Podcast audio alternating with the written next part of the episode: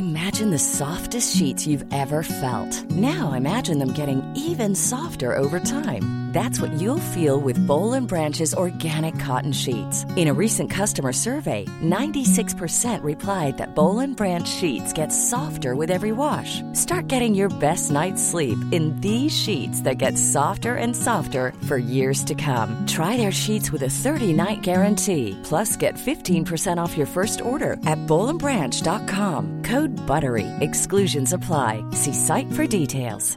This Mother's Day, celebrate the extraordinary women in your life with a heartfelt gift from Blue Nile. Whether it's for your mom, a mother figure, or yourself as a mom, find that perfect piece to express your love and appreciation. Explore Blue Nile's exquisite pearls and mesmerizing gemstones that she's sure to love. Enjoy fast shipping options like guaranteed free shipping and returns. Make this Mother's Day unforgettable with a piece from Blue Nile. Right now, get up to 50% off at BlueNile.com. That's BlueNile.com. Many of us have those stubborn pounds that seem impossible to lose, no matter how good we eat or how hard we work out. My solution is PlushCare.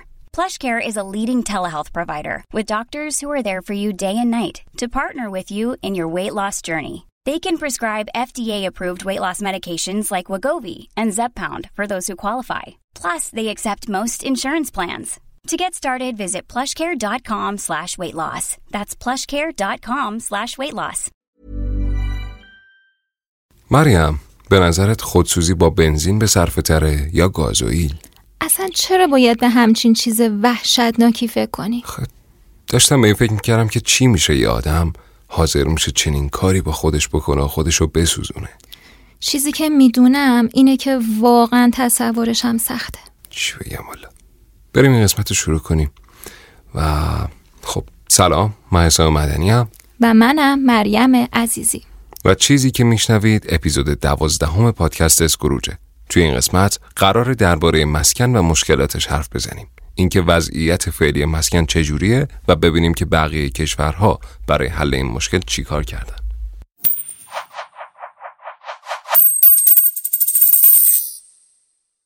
مریم راستی یادمه که چند وقت پیش همینجوری که داشتم تو اینترنت میگشتم یه داستانی رو خوندم از خودسوزی زن انگلیسی. ماجرا از این قرار بود که این خانم که اسمش فکر کنم ملانی اسمیت این چیزا بود توی محله از محله شمال لندن به اسم بارنت زندگی می‌کرده. بحران مسکنی که خب توی اون سالها به وجود میاد باعث میشه قیمت کرایه خونه تو انگلیس یه چیز عجیبی زیاد بشه. قاعدتا از اون سمت هم صابخونه اسمیت اومد و یه مبلغ زیادی رو برای تمدید قرارداد درخواست کرد که از توان این بنده خدا خارج بود. با خودش میگه چیکار کنم چیکار نکنم. پا میشه میره دفتر مسکن شورای شهر بانت تا بلکه اونجا فرجی بشه. ولی خب مثل اینکه همون داستان شطور و خواب و بدونه بوده. سال 2015 فکر کنم اواسط ماه آگوست بود که دوباره پا میشه میره همون دفتر مسکن که آخرین زوراش رو هم بزنه که بازم فایده نداشته و مثل اینکه هیچ کس که جواب درست حسابی هم بهش نمیده. ای بابا بنده خدا. آره. خلاصه که انقدر که این حل نشدن مشکل بهش فشار آورده بود که همونجا بنزینو میرزه رو خودش رو کبریتو می‌زنه و تا این داستانم به مرگش ختم میشه. چقدر وحشتناک. حالا مریم جالبی ماجرا اینجاست که اون سال به همه کارمندای شورا دستور داده بودن تا درباره این ماجرا با هیچ خبرنگاری صحبت نکنن. گزارش این اتفاق هم فکر کنم یک سال بعد تو روزنامه گاردین منتشر شده بوده. حسا منم یه داستانی شبیه اینو شنیدم. یه آقای توی الجزایر که حدودا 35 سالش بوده دو تا بچه هم داشته صابخونه تهدیدش می‌کنه که از خونه بیرونش می‌کنه. این بنده خدا هم که خب سنی نداشت و اینا متاسفانه خودشو میسوزونه. بله. حالا حسام یه سوال. به نظرت علت این اتفاقات چیه؟ فکر می‌کنی قیمت اگه یکم زیاد بشه مردم خودسوزی می‌کنن؟ والا فکر نمی کنم با افزایش کم قیمتی که بیاد خودشو بسوزونه. دقیقا. آماری که وجود داره میگه که بین سالهای 2005 تا 2015 هزینه مسکن تو الجزایر 500 درصد افزایش پیدا کرده. یعنی پنج برابر. آره یادمه که بهمن پارسال بود که تو خبرگزاری ها خودسوزی مرد از اهالی روسته چشم کبودم خیلی سر صدا کرد. نمی‌دونم حالا یادت میاد یا نه. بند خدا با بچهاش برای حل مشکلش میره بنیاد مسکن ایلام. بعد وقتی بعد از کلی رفت و آمد هیچ اتفاقی واسش نمیفته همونجا جلوی چشم بچهاش خودشو میسوزون ای وای بند خدا. آره ولی خب مریم سوال اصلی اینجاست که این افراد چرا از همچین روش خشن و اعتراضی استفاده می‌کنن؟ مگه زندگی با اونا چیکار کرده که حاضر میشن درد خودسوزی رو تحمل کنن و اینطوری زندگی خودشون رو پایان بدن؟ فکر کنم با آمارایی که قرار جلوتر بدم به جواب این سوال برسیم.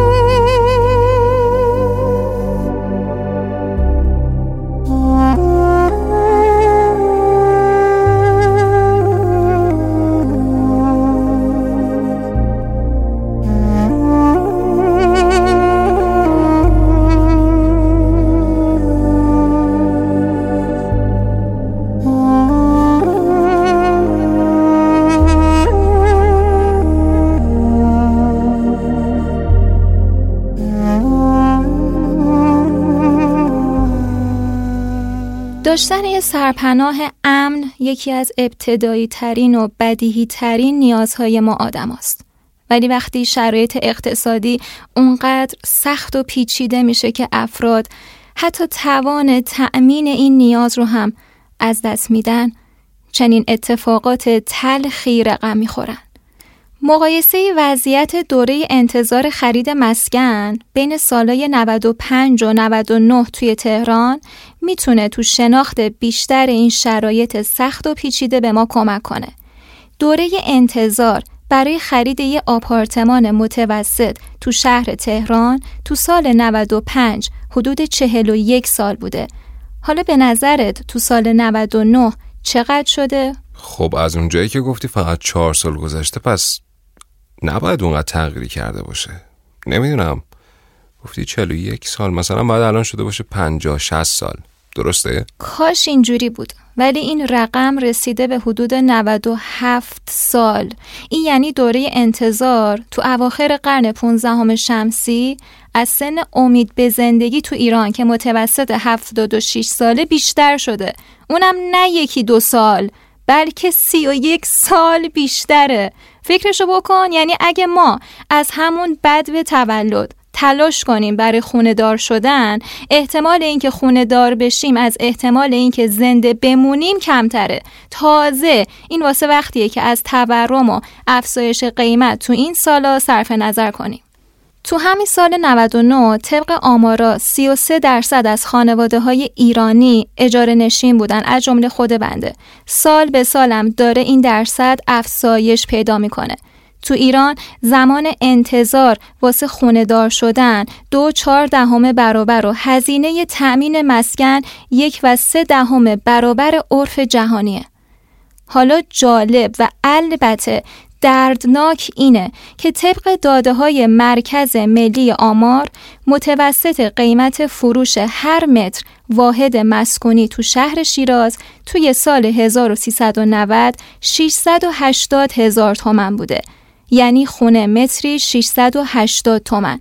همین قیمت برای سال 1400 تبدیل میشه به متری 11 میلیون تومن. این یعنی یه رشد حدوداً 16 برابری. اونم طی یه دهه. همین آمار برای شهر اصفهان نشون میده که تو سال 90 خونه متری 910 هزار تومن بوده و این قیمت برای 1400 به متری 13 میلیون می‌رسه. این یعنی یه رشد 1400 درصدی. یعنی 14 برابر. حالا از اون طرف درآمد ماه جوان ایرانی آخه چقدر بیشتر شده؟ نکته همینه دیگه. حداقل دستمزد تو سال 91 حدوداً 390 تومن بوده. تو سال 1400 هم 2 میلیون و 650 هزار تومن. این یعنی تو مدتی که قیمت های مسکن 16 برابر و 14 برابر شدن حداقل دستمزد تو کشور فقط 6 و 8 دهم برابر شده. وقتی گفتی قیمت مسکن تو ایران 16 برابر شده به این فکر کردم که چقدر اون خارجی سوسول بوده که 5 برابر شدن قیمت رو تحمل نکرده. دقیقا. خب حالا اینا به کنار. مهم اینه بدونیم چه عواملی این وضعیت عجیب و غریب که ازش به عنوان انفجار قیمت مسکن یاد می‌کنن رقم می‌زنه. پاسخ افشین جاوید کارشناس حوزه مسکن می‌تونه به همون کمک کنه. به این داستان تو اقتصاد برمیگرده به عرضه و تقاضا. و ما تو اقتصاد نیم هر که این دوتا نمودار همدیگر رو قطع کردن اونجا قیمت های تعادلی به شکل می‌گیرن. اما داستان مسکنیه که این عرضه و تقاضا درست همون قطع نمی‌کنن و قیمت های تعادلی شکل نمی‌گیرن حالا بریم با هم یک بررسی کنیم ببینیم چه عواملی روی تقاضای مسکن تاثیر می‌ذاره و چه عواملی روی عرضه مسکن تاثیر می‌ذاره. بریم سراغ تقاضای مسکن. تقاضای مسکن عواملی که روشون تاثیر می‌ذاره یکیش نفته داستان نفت به چه شکله؟ داستان نفت به این شکله که تو کشورهایی که نفتخیز هستن و بودجه سالانهشون رو دارن بر اساس نفت میبندن همیشه یه چیزی بوده به اسم بیماری هلندی. حالا داستان بیماری هلندی چیه و توی مسکن این چجوری خودشون نشون میده؟ داستان به این شکلی که قیمت نفت میره بالا درآمدهای نفتی میره بالا درآمدهای نفتی که میره بالا اون کشور شروع می‌کنه. اگه اون کشور صندوقی به اسم سمت توسعه ملی یا صندوقی نداشته باشه یا ثروت ملی یه صندوقی نداشته باشه که بتونه این درآمدهایی که از نفت ایجاد شده رو بتونه تو اون صندوق بذاره که برای توسعه زیرساختای کشورش استفاده کنه. میاد اون نفتی که قیمتش رفته بالا رو میزه توی کف جامعه. و این ریختن درآمد نفت کف جامعه به این معنی هستش که واردات کالاهای اساسی رو افزایش میده. یا حالا ممکن ممکن کالا اساسی باشه و ممکن کالای اساسی هم نباشه. ولی کلا چون پول زیادی میاد توی جامعه قیمت دلار حالا توی ایران قیمت دلار کاهش پیدا می‌کنه. و این خودش باعث میشه که واردات افزایش پیدا کنه. اما نکته سر اینجا هستش که چون مسکن اساسا کالایی نیستش که قابل مبادله باشه و بتونی اونو مبادلش کنی برای همین خیلی از کالاها رو می‌تونی وارد کنی ولی مسکن رو نمی‌تونی وارد کنی. خب بس همه کالاها وارد میشن ولی مسکن همچنان وارد نمیشه.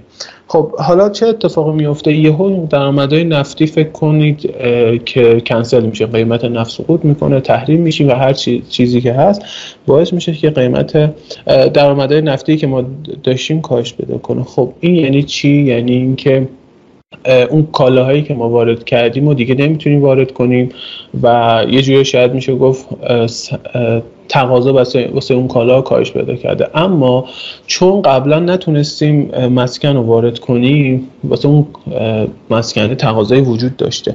و یکی از دلایلی که باعث میشه که قیمت مسکن یهو بخواد رشد کنه همین درآمد نفتی است و بیماری هلندی است. اگه بخوایم تو نمودارهای مختلف این دورش رو بگردیم و ببینیم و بخوایم رسم کنیم ما نشستیم رشد درآمدهای نفته با رشد قیمت مسکن رو رسم کردیم و دیدیم هر موقعی که درآمدهای نفتی ما یه پیکی رو می‌زنه یعنی یهو افزایش پیدا می‌کنه با یه فاصله کوتاه یکی دو سال بعد از اون قیمت مسکن یهو یه پیکی می‌زنه و یه جهشی رو پیدا می‌کنه.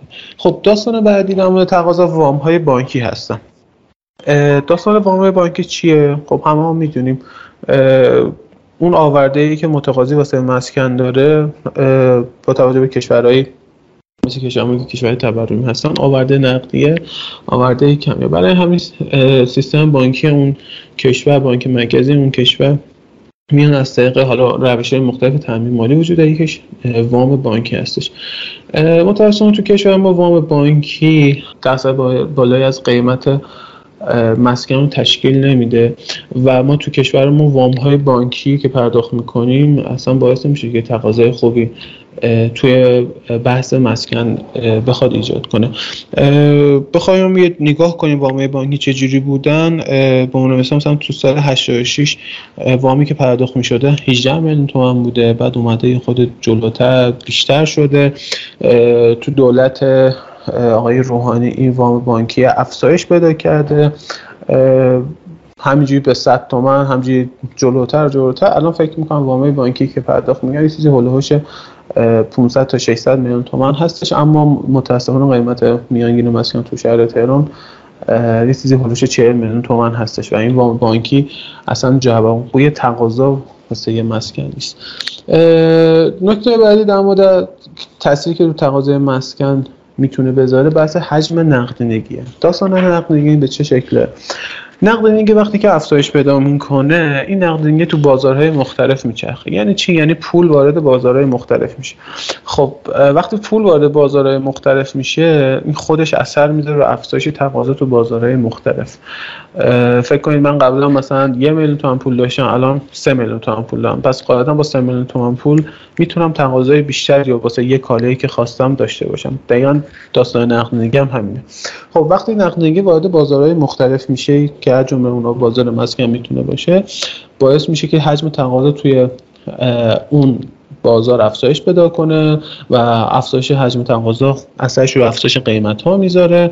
افزایش قیمت ها اتفاق میفته تو بازار مسکن. اما نکتهش سر اینه که بازارهای دیگه شاید بتونن عرضه خودشون یعنی با افزایش قیمت ها تو این اصل اقتصادی که وقتی قیمت ها افزایش پیدا می‌کنه عرضه هم افزایش پیدا می‌کنه. اما چون داستان بازار مسکن به این شکلی که چون می‌خوای مسکن رو بسازی شاید بین یک تا دو سال طول بکشی تا بخوای مسکن رو بسازی پس اون افزایش قیمت رخ داده و اون تقاضای رخ داده ولی عرضه با تاخیر داره رخ میده. خب همین که عرضه داره با تاخیر رخ میده خودش یه مازاد تقاضایی ایجاد کرده تو اون تایمی که این نقدینگ افزایش پیدا کرده. پس قاعدتا قیمت مسکن افزایش پیدا خواهد کرد و ولی عرضه با اون منطبق نخواهد بود. ما اگه نگاه کنیم تو نمودارها توی سالیان گذشته دقیقا ما همین اتفاقی رو داریم رصد می‌کنیم و می‌بینیم که با افزایش نقدینگی تو کل کشور این قیمت مسکن هم جامهای خیلی زیادی رو به خودش دیده. داستان بعدی در مورد تقاضای مسکن عوامل جمعیتی هستش. عوامل جمعیتی مثل چی؟ مثل افزایش جمعیت مثل مهاجرت از اقتصادهای کوچیک به بزرگ. یا جابجایی و مهاجرت بین روستا و شهرها بود که باعث میشه مثلا تقاضای مسکن تو شهر افزایش پیدا کنه. مثل هرم سنی جمعیت سن از بحث ازدواج هست بحث تشکیل خانواده بحث موجود استقلال طلبی جوانان برای زندگی دور از خانواده. این سر این عوامل جمعیتی هم اثرگذار هستش تو بحث تقاضای مسکن. حالا بخوایم یه نگاهی بندازیم تو این عوامل محاسب تقاضای مسکن. پس ما داریم اینجوری می‌فهمیم که اگه نفت افز... یعنی درآمدهای نفتی افزایش پیدا کنه با یه لگی ما جهش تو قیمت مسکن به طور قد خواهیم داشت و تو سالی نگاهش داشت. وام بانکی اثر مثبتی داره. اگر وام بانکی افزایش پیدا کنه ما تقاضا واسه مسکن می‌تونه اثر مثبت بذاره افزایش پیدا کنه. اگه حجم نقدینگی افزایش بکن پیدا کنه چون تقاضا واسه مسکن افزایش پیدا می‌کنه این پول رفته سمت بازار مسکن پس قاعدتا قیمت مسکن هم افزایش پیدا می‌کنه. عوامل جمعیتی هم اثر مثبتی داره روی تقاضای مسکن.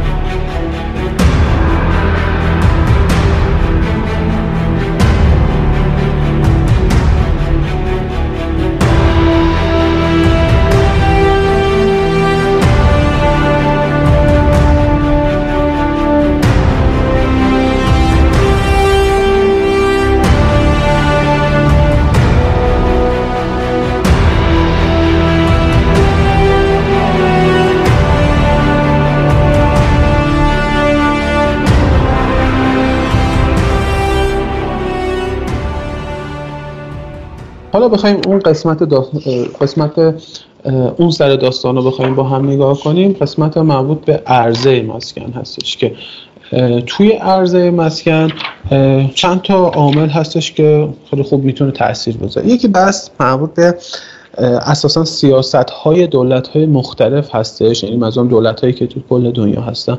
اینکه چگونه با بازار مسکنشون روبرو میشن و اینکه آیا میان به سمت اینکه خودشون وارد بشن توی بازار مسکن و اصلا خودشون بخوان مسکن بسازن و عرضه کنن. مثل هم اتفاقی که توی مسکن مهر تو ایران افتاد.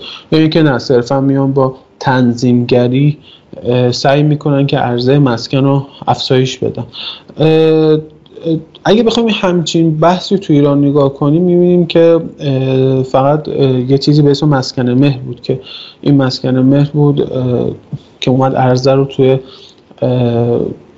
سالیان گذشته تمام بین سال 87 88 تا 92 سه عرضه مسکن رو تا یه حدی افزایش داد. اما توی دولت آقای روحانی این اتفاق نیفتاد و دولت آقای روحانی بیشتر رفت سمت وام های بانکی و داشت سعی می‌کرد که با وام های افزایش وام های بانکی داستان مسکن رو حلش کنه.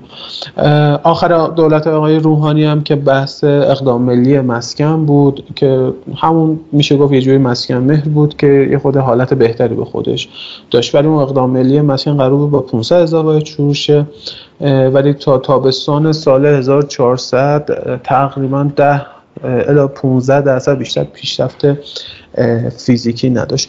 یعنی می‌خوام بگم که توی دولتی مثل دولت آقای احمدی نژاد سیاست دولت به سمت عرضه مسکن بود. تو دولت آقای روحانی اتفاق کم تر بود داستان بعدی که تاثیر می‌ذاره روی عرضه مسکن داستان مربوط به وام های بانکی هستش که یه سری وام های بانکی داده میشه به تولید کننده ها و این تولید کنندگان یا انبوه سازان با اون پولی که از بانک می‌گیرن می‌تونن عرضه مسکن رو افزایش بدن. داستان بعدی در مورد عرضه مسکن بحث مسائل ساختمانی هستش. خب ما می‌دونیم مسائل ساختمانی تقریبا چهل درصد بهای تموم شده یک ملک مسائل ساختمانی هستن. بس مسائل ساختمانی اهمیت مهمی دارن تو عرضه مسکن و این تورم مسائل ساختمانی می‌تونه عرضه مسکن رو کاهش بده. یعنی چی؟ یعنی اگه فولاد و سیمان و کاشی سرامیک و مسائل دیگه ساختمانی افزایش قیمت داشته باشن قاعدتا اون شخصی که قراره این مسکن ها رو بسازه با رقبت کمتری میره سمت ساخت مسکن چرا چون بهای تمام شدهش داره افزایش پیدا می‌کنه نکته که وجود داره تو مسائل ساختمانی Ready to pop the question? The jewelers at BlueNile.com have got sparkle down to a science with beautiful lab-grown diamonds worthy of your most brilliant moments. Their lab grown diamonds are independently graded and guaranteed identical to natural diamonds, and they're ready to ship to your door. Go to Bluenile.com and use promo code LISTEN to get $50 off your purchase of $500 or more. That's code LISTEN at Bluenile.com for $50 off. Bluenile.com code LISTEN. Many of us have those stubborn pounds that seem impossible to lose, no matter how good we eat or how hard we work out. My solution is PlushCare PlushCare is a leading telehealth provider with doctors who are there for you day and night to partner with you in your weight loss journey. They can prescribe FDA-approved weight loss medications like Wagovi and Zepbound for those who qualify.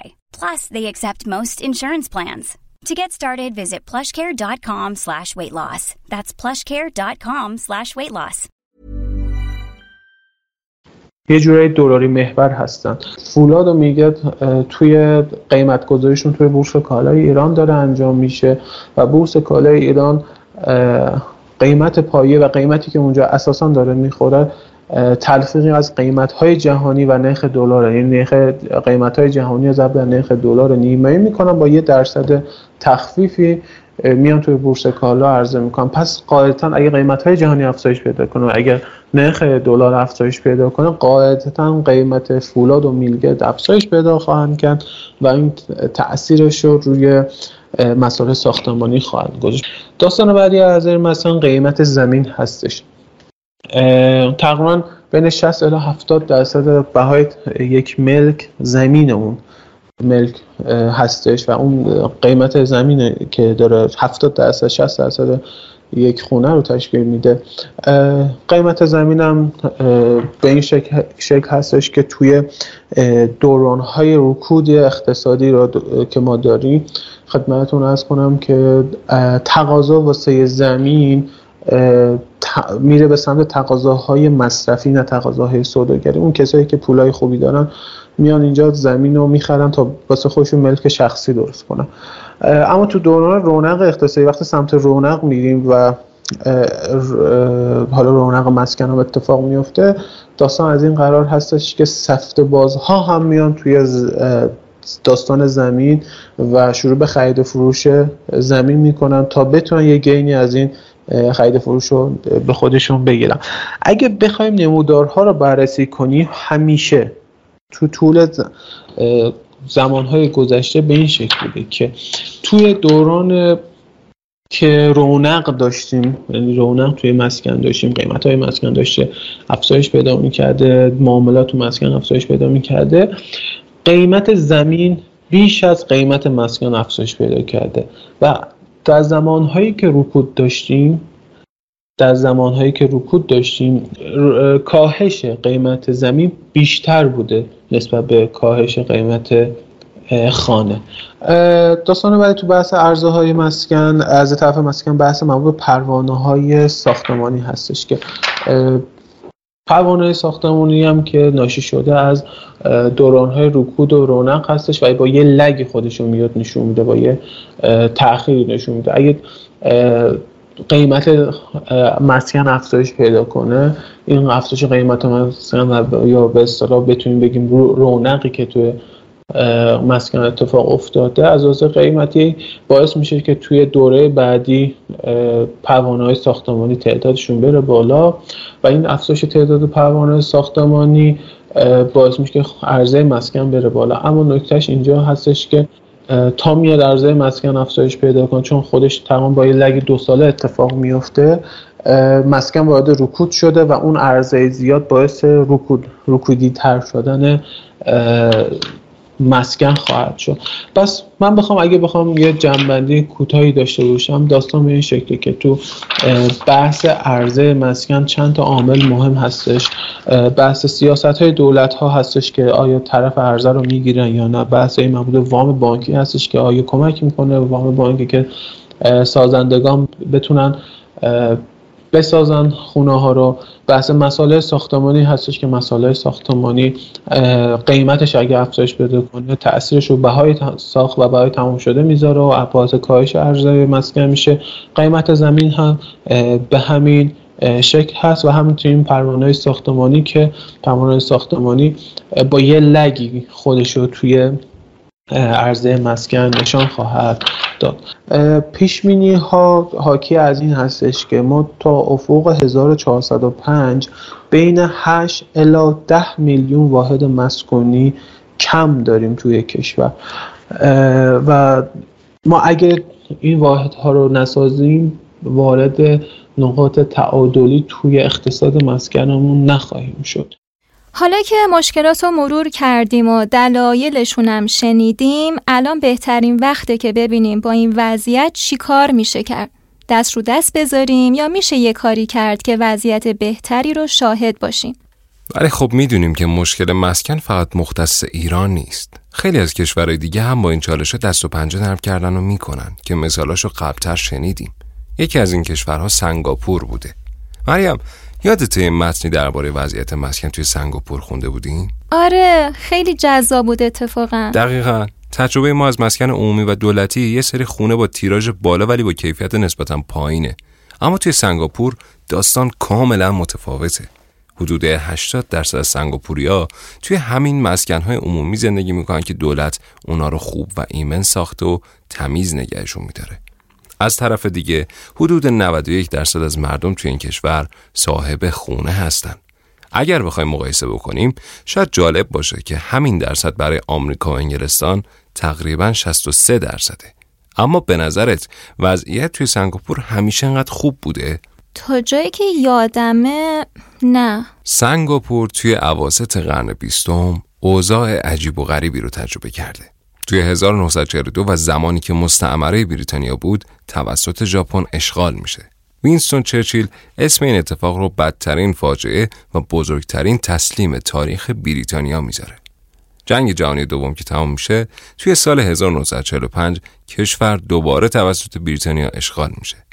18 سال بعد یعنی تو سال 1963 سنگاپور به عنوان عضوی از فدراسیون مالزی استقلال خودش رو از بریتانیا به دست میاره. در نهایت دو سال بعدش یعنی تو سال 1965 از مالزی جدا میشه و بالاخره جمهوری سنگاپور شکل می‌گیره. زمان استقلال از بریتانیا وضعیت مسکن اصلا اوضاع و احوال خوبی نداشته و کشور با بحران شدیدی مواجه بوده. در سال 1960 اولین نخست وزیر سنگاپور لیکوانیو و دولتش یه هیئتی رو راه اندازی کردن به نام هیئت مسکن و توسعه یا به اختصار HDB. معمولیت این هیئت ساخت واحدهای اجاره‌ای برای اخشار کم درآمد بوده. توی اون سالها تعداد زیادی از مهاجرا خصوصا مهاجره مالزیایی تو محله های فقیرنشین و با بدترین وضعیت بهداشتی زندگی می‌کردن. ماجرا وقتی وخیمتر میشه که بدونیم HDB زمانی شروع به کار کرد که تنش های نژادی بین چینی ها و مالایی ها تو اوج خودش بوده. حالا این وسط یه اتفاق تلخ وضعیت رو بدتر هم می‌کنه. 25 می 1961 تو محله بزرگ بوکیت حسویی یه آتیش سوزی مرگبار رخ میده و کل مساحت 400 هزار متر مربعی این محله با خاک یکسان میشه. چهار هزار نفر کشته میشن و 16 هزار نفر هم بی خانمان. شاید تا اینجا دل خیلی همون واسه اشتیبی بند خدا سوخته که توی چه شرایطی کارشو شروع کرده. اما دولت تمام قربانیان آتیش سوزی رو فقط توی سال اسکان داد و توی دوره پنج ساله خونه های جدید رو توی همون محل فاجعه بنا کرد. واکنش سریع دولت رضایت مردم رو در پی داشت و راه رو برای پروژه مسکن عمومی سنگاپور راحت کرد. تا سال 1965 HDB موفق شد بیشتر از 51 هزار واحد آپارتمان بساز و 400 هزار نفر رو اسکان بده. این یعنی حدود یک چهارم جمعیت اون موقع کشور دیگه مشکل تامین مسکن نداشتن. اتفاق بعدی از 1964 شروع شد که HDB شروع کرد به فروختن این آپارتمان ها به مردم. چطوری؟ خیلی ساده. سنگاپوریا موظف شدن یه بخشی از حقوق خودشون رو توی طرح دولتی به نام صندوق تأمین مرکزی ذخیره کنن. هدف اولیه این صندوق فقط واسه بازنشستگی بود ولی تو سال 1968 دولت اجازه استفاده از این صندوق رو برای تأمین هزینه های مسکن داد و اینطوری روز به روز به آمار صابخونه های سنگاپوری اضافه شد. برخلاف خیلی از کشورها که توشون اینطور مسکنای عمومی واسه قشر ضعیف و کم درآمد جامعه ساخته میشن و خب کیفیت چندان خوبی هم ندارن مسکن عمومی سنگاپور واسه عموم مردم ساخته شده تازه مخاطبین این طرح با طیف وسیعی از خونه های مختلف روبرو بودند. از آپارتمانای دو اتاقه معمولی گرفته تا واحدهای لوکس با استخر شنا و سالن بدنسازی. قیمت این مسکن هم 20 تا 30 درصد کمتر از قیمت های موجود تو بازارهای خصوصی بودن. البته این طرح یه روندی هم واسه خونه دار شدن داشته. شما باید اول درخواست بدید، بعد آپارتمان مورد نظرتون رو با توجه به توانایی ها و علاقه مندی هاتون سفارش بدید. آخرش هم چند سال صبر کنید تا خونتون حاضر و آماده بشه. یه شرطی هم این وسط بوده که تا پنج سال حق فروش این مسکن به خریداران داده نمی شده. حالا جالب اینه که هیئت اشتیوی که توی سال 1960 با اون وضعیت سخت و پیچیده کارش شروع کرده بود تا امروز بیشتر از یک میلیون واحد مسکن توی سنگاپور ساخته. اونم سنگاپوری که امروز فقط 5 و 6 دهم میلیون نفر جمعیت داره. درصد شهروندایی که توی مسکن عمومی زندگی می‌کنن از 9 درصد در سال 1960 به 82 درصد توی سال 2016 افزایش پیدا می‌کنه. ساده است. برنامه ریزی دقیق، عزم و جدیت دولت تو اجرا، مدل درست برای اجرا چه توی تأمین مالی و چه تو ساخت واحدهای مسکونی و تنوع خوبشون که با سلیقه های مختلف و سطح درآمدهای مختلف سازگاری داشته باعث میشه که وضعیت مسکن تو سنگاپور از یک بحران شدید برسه به یکی از بهترین کشورهای دنیا از لحاظ مسکن.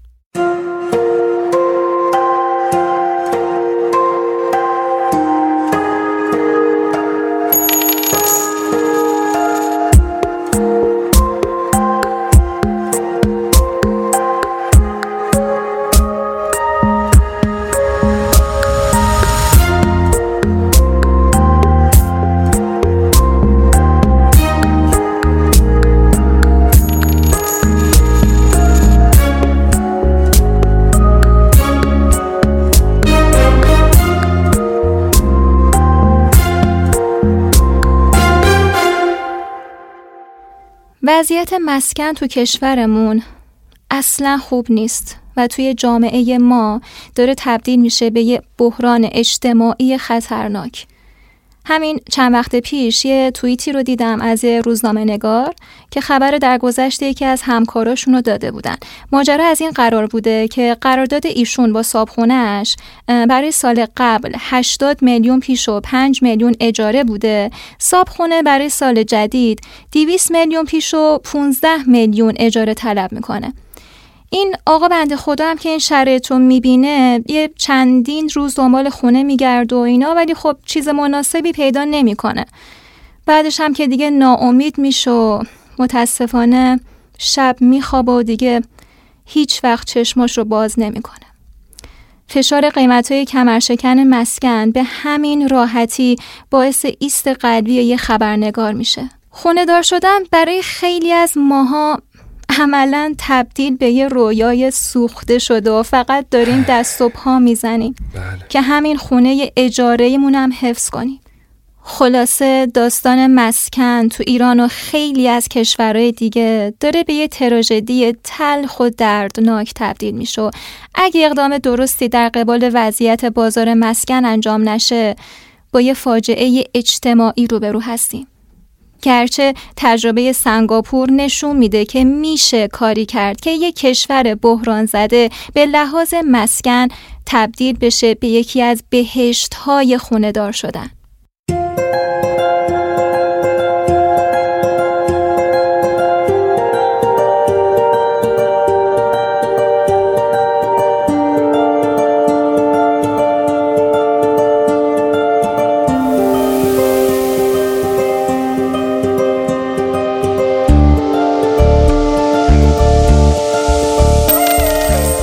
چیزی که شنیدید اپیزود دوازدهم اسکروج بود. همونجوری که تو قسمت قبلم گفتیم توی این فصل قراره به مهمترین مسئله ها و مشکلات اقتصادی توی ایران بپردازیم و با کمک پژوهشگرها و اندیش ورزهای ایرانی این مسائل رو دقیق تر بررسی کنیم.